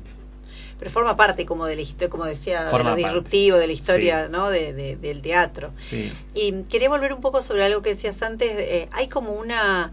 Esto de poder tomar como obras este, clásicas, eh, este, re, no reescribirlas, pero sí, de alguna manera también. Eh, hay como una cosa, me hace pensar en una cosa como universal que tiene el teatro, que tiene el arte en general, que, que hace que uno se pueda contactar con, con personajes de otro siglo, ¿no? Sí. Y es como... como valioso, digamos, eso. E incluso aunque fuera aunque fuera un clásico que no no lo re, este adaptás, igual, ¿no? Hay una esencia ahí que, que nos contacta, que, que tiene que ver con el ser humano, con, con totalmente. Mira, hay autoras que dicen que ya está todo escrito y que los dramas universales han sido los mismos desde la antigüedad sí. hasta ahora. De hecho, no sé, tomás una tragedia griega uh-huh. claro. y, y los dramas de Edipo eh, siguen, o sea, siguen en algún punto resonándonos a nosotras. Uh-huh. Digo, por eso también la tragedia griega se sigue haciendo un montón. Sí. Eh, bueno, ni hablar si estamos más cerca, como me pasa a mí con Ibsen. No estamos tan lejos, digo, estamos en un orden social bastante uh-huh. similar. Uh-huh. Eh, al de la modernidad esa media decimonónica del Ibsen, pero pero estamos, o sea, y sí, los temas parecen ya ser universales, como que la, la novedad, y justamente porque se trata de lo humano, como uh-huh. vos decís, la novedad siempre está en ver cómo lo contás. Claro. Uh-huh. En, es, esa es una pregunta que siempre te, te hackea. Uh-huh. Bueno, ¿cómo volvés a contar esta Antígona, claro. este Hamlet, uh-huh. esta Nora, digo, estos personajes de lo clásico? Claro. Y de hecho, eh, hay como una cosa que está pasando que en, en otras industrias, como esto del, eh, del remake, sí, del pastiche, sí. del, del cliché, ¿no? Como retomar cosas viejas, pero a veces muy burdamente, y eso es como, bueno, no, como que cansa un poco. Pero um, estaba pensando en esto que además, por lo que contás, es como... siento, y me dirás si es así o no, eh, que tenés toda una concepción y una estética, digo, detrás. Eh, ¿Cómo la definirías? O, o, o, digamos, como preguntas claves, digo, ¿qué es el arte para vos? ¿Qué es el teatro? Eh, y, y cuál es tu estética? Si tenés alguna, ¿cómo la, cómo la encararías? ¿Qué, cuál es, mi estética es así o viene por este lado? Bueno, yo hablo... como te decía hace un ratito, de trayectoria de la disidencia o, o trayectoria de la desobediencia. Cuando vos te pones a pensar, bueno, ¿de dónde viene todo eso? No es que yo lo inventé, qué sé yo. De repente agarrás un manifiesto de las vanguardias y los manifiestos querían, los, los vanguardistas querían destruir el arte burgués y son hiper mega radicales y hay mucho anarquismo metido en el uh-huh. medio y hay un uh-huh. montón de cuestiones ahí. Entonces, claro, lees un manifiesto, no sé, el manifiesto surrealista, dadaísta, lo, lo lees Artaud, todo lo que le pasó, y decís, claro, sos re amiga, hermana, y así terminaste, como tipo, o sea, terminó internada, manicomializada, psiquiatrizada, digo, y nunca pudo como Artaud poner en práctica toda esa disidencia. El pensamiento de Artaud es absolutamente eh, antisocial, anticivil, antijudicial, antilegal, o sea, todo lo que te imaginas. Anti. Anti, y es está anti. ahí, está ahí en él. Y a veces uno dice trayectoria de la desobediencia y pensás más, no sé, en la teoría queer que en esos tipos que son genios consagrados del arte, que ya lo pensaron todo un montón y que yo estoy seguro que las teorías queer lo han leído. O sea, y como lo han leído a él, han leído a Jeanette y han leído a un montón de gente que viene del, del teatro más paria, que no, no, o sea, y que son gente teórica, pero también el teatro ha tenido siempre una práctica desobediente civil, de la desobediencia civil. No por nada ha sido perseguido en muchas épocas, no por nada ha sido prohibido en muchas épocas, no por nada es siempre lo primero que se, que, que se cercena o se censura, uh-huh. porque es tan eh, amplia la, la proyección de la libertad uh-huh. dentro de, la, de las artes escénicas, que es lo primero que van a parar. Yo creo, o sea, como cualquier arte, ¿no? Sí. Pero al tener esta particularidad del encuentro, de ser en vivo, de ser en un sí. lugar localizado, juntarnos uh-huh. y qué sé yo, es medio como las reuniones de barricada de los, de los primeros grupos anarquistas. Había que ver dónde estaban y, y, y sacarlos tumbando a tiros. Uh-huh. O sea, bueno, eternamente el teatro ha sido así, transeúnte, eh, nómade, eh, clandestino. Uh-huh. Esos son nuestros parientes. Nuestros parientes son los ladrones, son, son los vagabundos, son la gente errante, son las prostitutas. O sea, uh-huh. esa gente estaba en el teatro. Sí, las compañías teatrales vienen de ahí, ¿no? Y también hay algo, no sé si es así, pero algo de lo carnavalesco, ¿no? Sí, bueno, ni hablar. El cuerpo carnavalesco ahí un montón. La inversión eh, de los roles, uf, de las jerarquías, sí. de, de, del que es rico se viste de pobre. La de mutación pobre se... de los cuerpos, el travestismo. Claro, o sea, si, tal cual. Si uh-huh. te pones a pensar, está todo ahí. Entonces, nada, esas, esas materialidades a veces uno las olvida porque la referencia directa que tiene... no sé si del teatro, pero de la actuación es la televisión, claro. o es la cosa burguesa, o es el teatro claro. comercial, o es, no sé, China Zorrilla, Enrique Pinti, que se murió hace poquito, no sé. Digo, como tenés como esas ideas, sí. no sé, las productoras locales no ayudan porque el teatro que circula es ese, y, y en realidad nosotras pertenecemos a una banda milenaria uh-huh. de freaks. Sí. Claro. Ahí de- decías Frix, me hiciste acordar, eh, vos estuviste eh, laburando también con teatro de Tercites, sí. y son todos esos personajes, ¿no? Sí, sí, sí, los sí. títeres, bueno, es, este, son títeres, yo amo los títeres para adultos, y lo para niños también. Sí. Y, y son esos personajes, ¿no? Muy muy border, muy muy totalmente. Ahí, este, hermosas experiencias. Sí, vale, sí, sí, sí, sí, totalmente, esas son unas monstruosidades. In... Bueno, lo, el mundo de, de lo freak, de lo monstruoso, del doble, diría Artaud. Uh-huh. Está, estuvo siempre también en, en el teatro. Y yo ah, quiero pre- hacer una pregunta con respecto al teatro comercial, ¿no? Eh, ¿en qué momento decís vos o, o dónde por ahí, por ejemplo, podés marcar una, una, un comienzo, ¿no? de este teatro comercial o dónde se bifurca esto?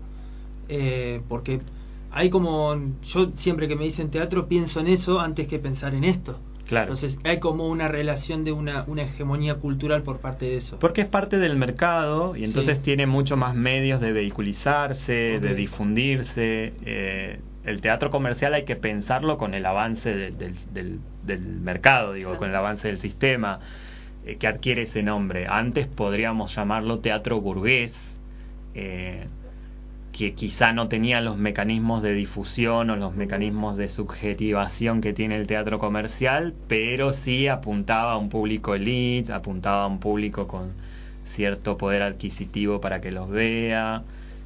De, lo, lo interesante igual de todo esto que, aunque esos son los sistemas teatrales que, que fue consi- configurando el sistema mainstream, digamos, siempre paralelo a eso y en una senda más periférica uh-huh. ha estado la otra expresión vigente. Claro. Eh, el teatro nunca se ha separado de las fronteras o de los espacios de creación más periféricos, porque justamente ahí está el cruce de, de, de, de cosas más extrañas. Son las fronteras donde se cruza lo que no se tiene que cruzar para el sistema. Que quizá ahí sea el, el lugar, me sale auténtico de la sí. creación. Como lo, lo otro ya está como medio masticado. Sí, lo que se va para el centro hay que sospecharlo ahí, como ya, ya está demasiado. Sí, también siguen cerrado. Reproduciendo lógicas hegemónicas sí. dentro de, de lo que es la sociedad y sigue alimentando, ¿no? lo que lo que siempre se critica, ¿no? desde el otro lado, sí. que, que por eso mismo está por fuera. De hecho, bueno, esa, en esa disputa ha sido una de las razones, porque a mí me han preguntado mucho, ¿por qué no te fuiste a Buenos Aires? Como si en Buenos Aires, no sé, estuviese la panacea de todo. Eh, y eso no. Está bueno también. Porque digo, o sea... ¿Por qué si, no te fuiste a Buenos Aires? Porque, sí, digo, o sea, acá está todo por hacer y las provincias... El teatro argentino de provincia tiene una mega, una, o sea, una mega fuerza poética impresionante, que además su valor crece muchísimo más cuando una piensa que está absolutamente alejada de las metrópolis de, de producción mainstream. Y más en una provincia como esta, en donde, vuelvo a decir, el teatro no le importa a nadie, a la gestión cultural no le interesa, nunca le ha interesado, ni le va a interesar, porque las gestiones culturales de acá tienen una política totalmente eh, arbitraria con respecto al, a las artes. Entonces, y el teatro de acá ha sido siempre contestatario a sí. eso. Entonces, además, nosotras tenemos una tradición de teatro de barricada, o sea, el Neuquén. Eh, Lo cual genera, le da autonomía, decís vos. Le ¿no? da una autonomía y ah. le da una particularidad especial de la provincia. Bueno, esta provincia es una provincia de varias resistencias, sí. o sea, sí, ya sí, lo sabemos. Sí, sí. Los gobiernos que hemos tenido han generado resistencia por todos lados y eso está buenísimo. Uh-huh. A mí me enorgullece ser neuquina por eso, o sea, porque además desde el teatro me he podido conectar con otras organizaciones, con otras agrupaciones, hemos podido trabajar juntas. Hay una subjetividad de resistencia en esta provincia que no se da en todas las provincias. Digo, este mote de la capital de los derechos humanos. Sí. Está buenísimo. Entonces, sí. es el lugar para hacer teatro esta provincia. Eh, yo te quería preguntar, vos, Seba Fanelo, ¿qué ves? ¿Qué, qué, ¿Cuáles son tus consumos culturales? ¿Qué ves? ¿Qué escuchás? ¿Qué, qué te gusta leer? Uf, qué pregunta. Yo soy muy melómano, así que escucho eh, en, en mi casa mi, mi viejo escuchaba Pink Floyd, mi vieja escuchaba música disco, soul de los años ochenta, mi hermano tempranamente tocó la guitarra, así que música argentina también, trova cubana, no sé. Todo eso está en mi universo musical. La banda de sonido de tu vida, digamos. Bandas de sonido de mi vida tengo un montón, no sabría qué elegir. Soy muy fanático de Radiohead porque fui un emo en los noventa, medio grunge, no sé qué, Nirvana, esas cosas. Ahí va. Eh, pero M T V también me cagó bastante la cabeza, entonces como, claro, yo... Como un montón de gente. Yo lloré cuando claro. se mató Kurt Cobain, o sea, lo transmitieron en vivo el funeral en M T V, lo recuerdo, en el año noventa y cuatro yo tenía catorce años, entonces claro. eh, todo eso me atravesó uh-huh. y ese impacto también del montaje audiovisual del videoclip lo llevo siempre a todos claro. lados. Después, eh, ¿qué leo? Leo mucho teatro, mucha teoría teatral, mucha filosofía... Nos hemos encontrado por Nos ahí. Nos hemos encontrado por ahí con el Nico. Eh, filosofías, sobre todo, de la existencia, me gusta decir así. Ah, me gusta decir a mí, de la posmodernidad para acá, ¿no? O sea, medio... Por ejemplo. Y ver. Foucault, Deleuze, Guattari son mis faros. Ah. Eh, pero además, bueno, porque me hacen sentido y coherencia con el mundo de la disidencia también. Tal cual. Eh, entonces, también intento de que mis obras afanen de la filosofía todo lo que puedan. Transformen esas, ese mundo de ideas. Eh, siempre estoy como pensando cómo transformar ese mundo de ideas, encarnarlas, en, en procedimientos claro. poéticos, claro. Ah, uh-huh. como desde el, lo textual y también, bueno, desde el cuerpo. Estas filosofías han, han visto mucho teatro, uh-huh. han vuelto a mirar teatro y es muy loco a veces leerlas cómo hablan de teatro uh-huh. o cómo ejemplifican a través del teatro. Entonces una dice, bueno, no por nada, o sea, como claro, encuentran en el teatro ciertas experiencias de lo performático, de lo subjetivo, que les sirven para poder para poder hablar ellas a través del teatro. De hecho, un, una introducción a dos obras de Deleuze, de Foucault, se llama, se llama Teatrum Philosophicum. Sí, totalmente. Que no sé si, si, bueno. Claro. Olvídate que viene por ahí. Bueno, eh, el psicoanálisis también ha tomado un montón. Muchísimo. Muchísimo. Muchísimos han vuelto al, sí, sí, al sí. teatro. Bueno, Pavlovsky aquí en Argentina, toda su teoría del psicodrama la desarrolla a partir de que se va a Brasil en los años ochenta a internarse con Guattari y Rolnik. Claro. O sea, uh-huh. como se trae, digo, y además Pavlovsky introduce a Guattari desde el lugar de la psiquiatría y desde el lugar de la psicología y desde el lugar del psicodrama. Eh, Perlonger lo, lo introduce a Guattari por ahí desde el lugar de, de, de la política, de lo micropolítico, de poner el cuerpo en la performance escénica, de, o sea, en la performance política, no, no tanto escénica, Perlonger. Poética también, ni hablar. Y después que miro, soy un buscador de guiones. Ajá. Como, como me gusta la escritura, no sé, hay guionistas como Michel Gondry, uh-huh. Charlie Kaufman, eh, o, o de algunas series que, que siempre estoy viendo, mmm, ¿qué hicieron estos tipos ahora? Porque claro. Lo que me interesa es ver cómo juegan sus universos. Uh-huh. Y ¿cómo también... se piensa un guión, por ejemplo? A ver. ¿Qué pregunta? No hay receta. No, no, eso. no, obviamente. Pero la Pero tuya. La tuya. No, es que tampoco, tampoco tenés un... Yo soy muy irregular en eso. Muy irregular. Eh, ¿Ves, ¿Ves guiones? No sé, yo, a mí me pasa con otras cosas, pero eh, ves, vas caminando y, y te imaginás eh, situaciones. Te, te, o sea, te tra- teatralizás la vida. Soy totalmente esquizofrénica. Olvídate, ya no puedo. O sea, yo estoy acá y estoy leyendo setenta y siete cosas. Claro. Okay. O sea, trabajar con el mundo del sentido, trabajar con el mundo de los signos, trabajar, digo, yo ya sé cómo están vestidas, qué sé yo, qué se pusieron, los colores, cómo está la disposición de la mesa, quién se sentó dónde. Soy muy, muy esquizofrénica y he aprendido a vivir con eso. O sea, nunca me hizo mal. Siempre lo acepté como una especie de poder mutante berreta. Que, que para la que para la la, la, la, la escena, claro, los Morlocks de los X-Men que no que vivían abajo de las alcantarillas, eh, siempre lo acepté y, y vivo así. Y me pasa, por ejemplo, viendo ficciones que ya sé lo que va a pasar en el capítulo dos, claro, o cómo va a terminar, claro, y pasa. Pero porque, bueno, o sea, porque vos, ¿entendés? O sea, una se, se entrena en eso, claro, claro, qué sé yo, no sé, si un abogado está todo el tiempo viendo o le, posibles casos. O, sea, vos, claro, o le da vuelta a la historia, ¿te pasa eso? O te da vuelta a la historia, sí, sí, sí, sí, sí. Me, pas, me pasan cosas. Me pasan, ajá, cosas que, por ejemplo, en la docencia me ayudan un montón, porque en los espacios del aula eh, una no tiene una mirada así como bajás el contenido, no sé qué, sino que estás mirando esos cuerpos, como quién, cómo sí. llegan, cómo están, cómo se predisponen, qué dicen, quién habla, quién no. Uh-huh. Creo que ese poder de esquizofrenia, de vivir así esquizofrénicas, lo tenemos todas, pero bueno, ya sabemos que este mundo intenta que nuestra percepción sea lineal y vaya para ciertos lugares y leamos lo que hay que leer y veamos lo que hay que ver. No es mi caso. No es mi caso. Yo estoy complotando conmigo misma y con el mundo todo el tiempo. Okay. Y con los demás. Okay. Y, y como docente, ¿cómo? Es una pregunta que a mí me, siempre me, me llama la atención para, para la gente que se dedica, Eh, que enseña cosas que tienen están vinculadas al arte, porque para quienes no lo hacemos, yo soy profe de matemática, eh, en realidad es algo que yo hago por placer, leer, ver teatro. ¿Cómo se enseña algo? O sea, se convierte en una obligación para, ¿no?, dictar una materia, algo que es para mí de la esfera de realmente del placer. Nadie sabe cómo. Es una de las tensiones contemporáneas más apasionantes. De hecho, hay un libro de Raúl Serrano que, que es uno de los primeros autores que intenta sistematizar la enseñanza del arte dramático con un método de acciones físicas que todas odiamos cuando lo aprendimos porque no nos enseñó nada.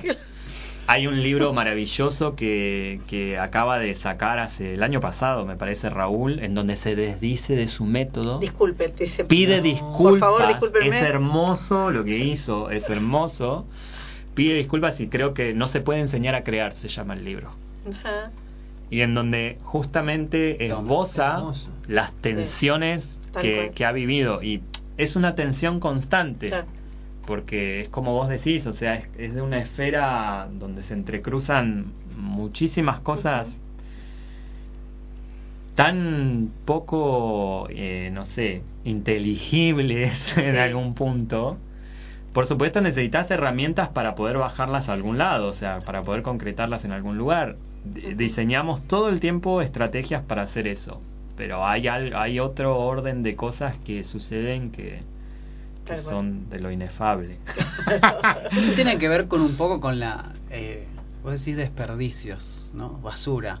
Sí. Lo que el, el resto. De hecho, yo alguna vez leí una frase, o alguien me la dijo, no sé si quién la dijo, si hay, que la obra es el resto del proceso. Sí. Como, y ahí está el tema de la basura, digo, de la basura, el resto, aquello que, que, que, que, que sobra, ¿no? Es como sí. una sobra. Y está el tema del, del desperdicio. Digo, todo lo otro, eso inefable, esto eso es el proceso, digamos, el proceso sí. como una vivencia y algo que no se podría en principio eh, eh, poner... Eh, capturar. Claro. O sea, lo que, vos lo, está bien, llevas a escena, compras la entrada, etcétera, pero todo lo otro no te la... No. No, de hecho pasa función a función. O sea, función a función es siempre una nueva obra. Es esta sensación de que vos respetás una partitura, respetás una apuesta, respetás un movimiento, uh-huh. lo, respetás un texto, pero las cosas que suceden son propias de ese acontecimiento, digamos. Eh, y, y, y es más, suceden también ciento cincuenta cosas que, que suceden en, en, en otros órdenes, como le pasan a un actor con otro actor, eh, en una línea con tal texto, con una luz y no sé qué cuerpo. Sí, sí, sí, es bueno, creo que eso es lo más maravilloso de esta droga, uh-huh. o sea, de, del teatro, como, como ese lugar de, de poca captura que tiene. Y, y su supervivencia tiene que ver con eso también, porque no hay manera, vos recién hablabas de, de dijiste esa frase de, bueno, van a, van a experimentar tanto con el cine que van a terminar descubriendo el teatro. Ya saben lo que es el teatro, como digo. Todo Se tratan, el mundo. tratan de apropiárselo. Claro, todo el mundo sabe, pero no encuentra la manera. En la pandemia surgió esta cosa de del teatro filmado, o el teatro no sé qué, a, visto a través de ah, Zoom. Sí. Ah, ah, sí, claro. sí, sí, sí. No se sostenía por ningún lado, o sea, no, lo, algo menos erótico que eso creo que no había. Sé que estuve, eh, me, me pasaron una cuenta de Teatrix, que es como el Netflix claro, del teatro, sí, sí. y no me pude enganchar, no. porque no es la la experiencia, no, no es igual, no. porque no es cine, no es teatro, no, claro. no es, no es te, teatro no, no es, claro, teatro cine no es. tampoco, sí. es otra cosa, sí, rara, es raro, sí. rara, sí, no, no. Y nada, bueno, esta cosa tan singular que tiene y tan particular también nos da un poco la garantía a nosotras de que siempre va a existir, porque no, no, o sea, no va a haber manera de que, de que ese ritual no suceda. De alguna forma, la filosofía del teatro son, por lo menos en Grecia, la Grecia, lo que nos han contado, ahí eh, nacen al mismo tiempo, ¿no? Es como, sí. están, están medio ahí y siguen viviendo Gentes. después de... Sí. dos mil quinientos, o sea, dos mil seiscientos, sí. tres mil años de historia. ¿no? Tal cual. Por ahí. Sí, es Tal impresionante. Seba, y bueno, hablando de historia, ¿qué, qué se viene? Me, me tiraste un adelanto eh. acerca de un libro, quizá, ¿puede ser? Ah, sí, estoy terminando de configurar lo que va a ser mi nuevo libro. Lo que pasa es que cuando yo escribí Desperdicio Dramático es una antología que trae cuatro obras mías y, y algunos prólogos de amigas. Eh, pero la gente como que quería, me compraba el libro como pensando que ahí estaba todo mi veneno. Yo tengo un veneno que publico en redes sociales, una suerte de personaje indignado, eh, que, que no sé, nunca sé bien hasta dónde es un personaje. Yo creo que yo me, me, me saco la máscara cuando subo a escena, ¿no? Y que todo el tiempo afuera la al tengo revés. puesta, claro. claro. Es como al revés, yo no me enmascaro en el escenario. Entonces sí creo que es un personaje lo de Facebook. Eh... Por redes sociales, por ahí escribo unos chorizos de cosas así, motivado por un montón de resentimientos que tengo. Y esos textos han prendido muchísimo. Creo que mucha de la gente que me sigue en las redes espera cada tanto algo de ese veneno. Y entonces ahora lo compilé. Lo compilé okay. porque creo que también es muy coherente con mis obras. Claro. Y... Uh-huh. Y entonces voy a aprovechar para editar ahí eh, tres, tres obras, para que hayan tres obras más: Disney Boys, Suburbia y un unipersonal que todavía no tiene nombre, pero que va como en la misma línea, muy disidente, muy tirabomba. Y va, va a estar acompañada de esos textos. El libro todavía no tiene nombre, pero estoy trabajando con... Tengo un editor, Pablo Iglesias, le mando un saludo. Eh, estamos laburando con Pablo en lo que va a ser la artesanía del, del libro y en breve, este año, verá la luz. Qué bueno. Es como... ¿Cómo se llama ese título de Neruda? Estaba buscando acá ese... unas canciones, cuántas canciones de amor y una... Y una eh, desesperada, ¿no? veinte una... poemas de amor y una canción desesperada. desesperada. Eso sería como, no sé, veinte publicaciones de Facebook y una sí, hora... Sí, y, y una hora de y una hora y nada. Totalmente. Una cosa así. Para frasear a... Sí, sí, sí. Bueno, la verdad que fue un gusto un tenerte acá, un placer. Este, ya seguramente te vamos a estar invitando Cuando otras quieran. veces para hablar de muchas cosas. La verdad que tu toda tu, tu trayectoria es amplísima y... Y te has metido con todo, con, con los títeres, con el teatro, con la música, aunque no sos músico, pero con este, con los videos, o sea, con un montón de cosas, así que siempre es como un placer. Este, y a nosotros nos gusta también un poco comunicar, ¿no? Esto de, de vas por la ciudad y hay publicidades de grandes, de propaganda de, de obras que vienen de otro lado, y hay todo un teatro, total, una cosa que sucede acá, y está sí, bueno también darlo a conocer y, uh-huh, y mostrarlo, así que bueno, en ese camino estamos. Así buenísimo, que muchas gracias por, gracias por venir, por nada, por este, responder de todo, y te seguiremos. No te preguntamos nada incómodo, ¿viste? Estuvimos, no, estuvimos no, discretas. No, no. Pero estoy preparada para la próxima cuando quieras. Así que bueno, muchas, muchas gracias. Sí. Vamos a una musiquita, Jera. Bueno, ahí volvimos a, al aire este, con bueno, la, la musiquita hermoso, nuestra del, hermoso, del dato hermoso. random, que es lo que le vamos a contar ahora. Pero antes de pasar al dato random, que lo vamos a hacer cortito porque queremos pasar un poco los avisos, porque te, la radio tiene nueva programación. Sí. Está genial. Después de nuestro programa viene Efecto Doppler de veintiuno a veintitrés, así que quédense en la radio. Mañana viernes tenemos eh, Barrilete Cósmico, programa de deporte, hermoso nombre, de diecinueve a veinte. Banco mucho ese nombre. Sí, de veinte a veintidós, Pequeño Cabaret, cabaret Parlante, de veintidós a veintidós treinta, Tres Liternautas, ya un clásico de la radio. Exacto. Y el sábado t- tenemos eh, un clásico de los sábados, Otro Día Perfecto, de diecisiete a diecinueve. Alto programa de música, de rock, mucha data, mucha música. Y se sube un programa de diecinueve a veinte que se llama Los Inquilinos de la Noche, que es un programa de tango. Hermoso. Así que musical. Hermoso. Así que tenemos todos los rubros. Después les vamos a pasar en otro momento los programas de eh, que hay de lunes a, a miércoles, que también hay programas nuevos, pero quédense en la radio porque está buenísima, quiero decir. Y bueno, dato random. Dato random ver, acerca de la risa y, y del humor. La, la primera cosa que, que quiero decir es que la risa, en realidad, eh, eh, es un... Eh, si bien es, eh, se creía que solo los seres humanos teníamos risa, en realidad se sabe que este, hay eh, otros este, mamíferos que también se ríen. Eh, no la hiena. La hiena no, no es no, una no. risa. ¿No? No, no pero sí... No. Este, el burro. Eh, que se ríen ante las cosquillas. Ah. Las ratas, los chimpancés, se ríen y se le hacen cosquillas. Los gatos no. no. Ah. Gatos y perros. Hay este, un video que no. anda mucho por Instagram y demás, que hay un burro que un caballo que quiere, un perro que quiere saltar un alambre, sí, que se cae, y un burro que lo mira y dice, ¡ah! Y se empieza a reír el burro. No sé si será verdad. No, no sabemos, ese no lo vi. No Me lo gusta vi. mucho. Pero es el... el otro que se ríe mucho es Dios de nosotros todo el tiempo. Eh, bueno. Ahí está, el filósofo. Se, se, le saltó la filosofía. Filo... Le saltó la metafísica. Ok. Eh, Ay, me encanta. Me gusta. Una cosa este interesante de la risa que, que es en realidad se considera desde lo biológico una adaptación biológica. Eh, y no sé para qué que necesitamos la risa, porque la risa es una, una cuestión que es espontánea, es involunta- involuntaria, es contagiosa, y es una, una cosa que sucede este, eh, en comunidad, en realidad. Eh, hay estudios que dicen que, hay, que es treinta veces más probable que nos riamos si estamos acompañados que si estamos solos. Claro. Es una, entonces, ¿por qué es una adaptación biológica? Digamos, ¿qué le aportó a la humanidad? La, la, la cosa de comunidad. Lo mismo, lo mismo se piensa de la música, de la sí. rítmica, ¿no? Si yo me empiezo a reír ahora, ¿viste? ¿Es así? Es, es, es no, así. no, no, no, no. Perdón. Y, Era re malo. Y, y el tema es, antes de la risa, digamos, antes de que aparezca la risa, eh, nos podemos preguntar por qué nos reímos, qué ¿Cuál es, eh, ¿por qué nos reímos de un chiste, por ejemplo, no?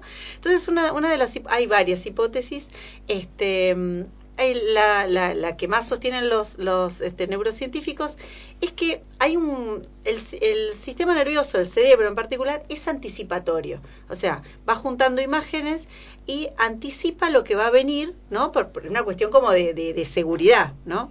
Entonces eh, va haciendo como un este, te va tirando ideas de lo que viene. Y en un chiste, los, los chistes tienen un remate que no coincide con lo anterior, digamos. Entonces, viene sucediendo algo en el relato del chiste y hay un final que es inesperado. Te rompe el contexto. Claro, eso, este, ese conflicto que le produce al, al, al cerebro entre lo que anticipa y lo que sucede, es lo que desata el proceso de la risa. Y la risa, digamos, tiene un montón de beneficios que es muy interesante porque en realidad en, el, en ese proceso se liberan una gran cantidad de hormonas que son las que están vinculadas a lo que se llama el sistema de recompensa y el sistema del placer, la dopamina. Ahí va. ¿No? De, dentro de, de, las más, de las más importantes, y refuerza esto del, del, del, de este, del, del sistema de recompensa, digamos, te, que te reís y entonces te volvés a reír y te puede agarrar un ataque de risa, ¿no? Que es el mismo, el mismo, momentos, el mismo sí. sistema que, que te duele la panza cada vez de reír, parar de reír. Tal cual, tal cual. Estás respirando así profundo. Me pasó eso como cuando para... vi mmm, Muerto en un funeral. No podía parar de reír.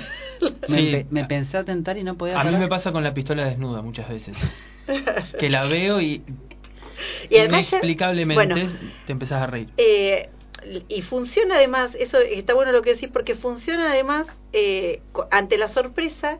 Y también nosotros ya conocemos el final de un chiste y nos volvemos ah, a reír, total. Porque reeditamos esa, si bien la, ya no es sorpresa, reeditamos como ese ese mecanismo, ¿no?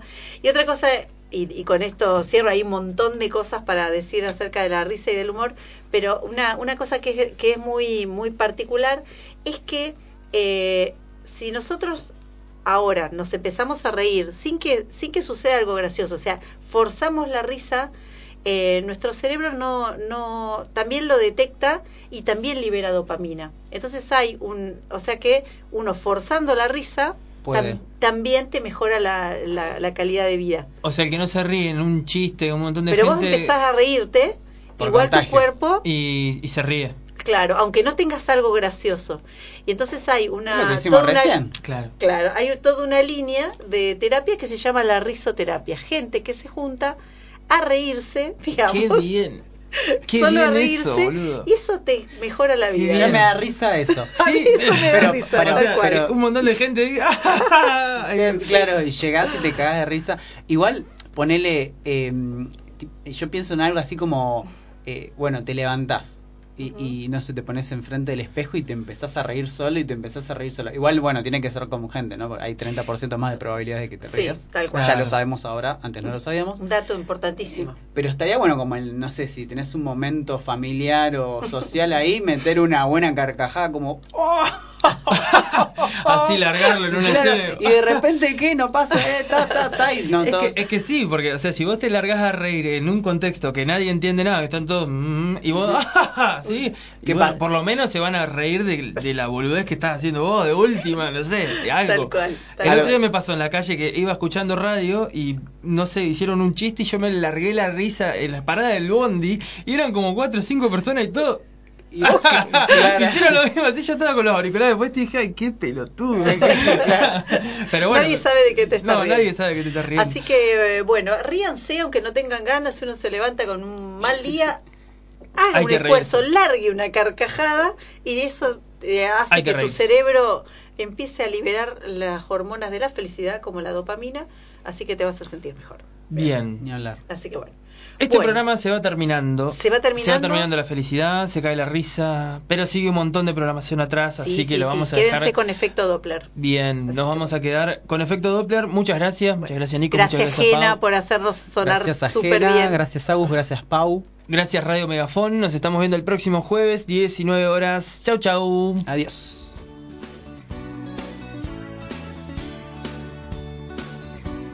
Acá termina Barajar y Dar de Nuevo. Nos encontramos el próximo jueves de diecinueve a veintiuno por Radio, Radio Megafón.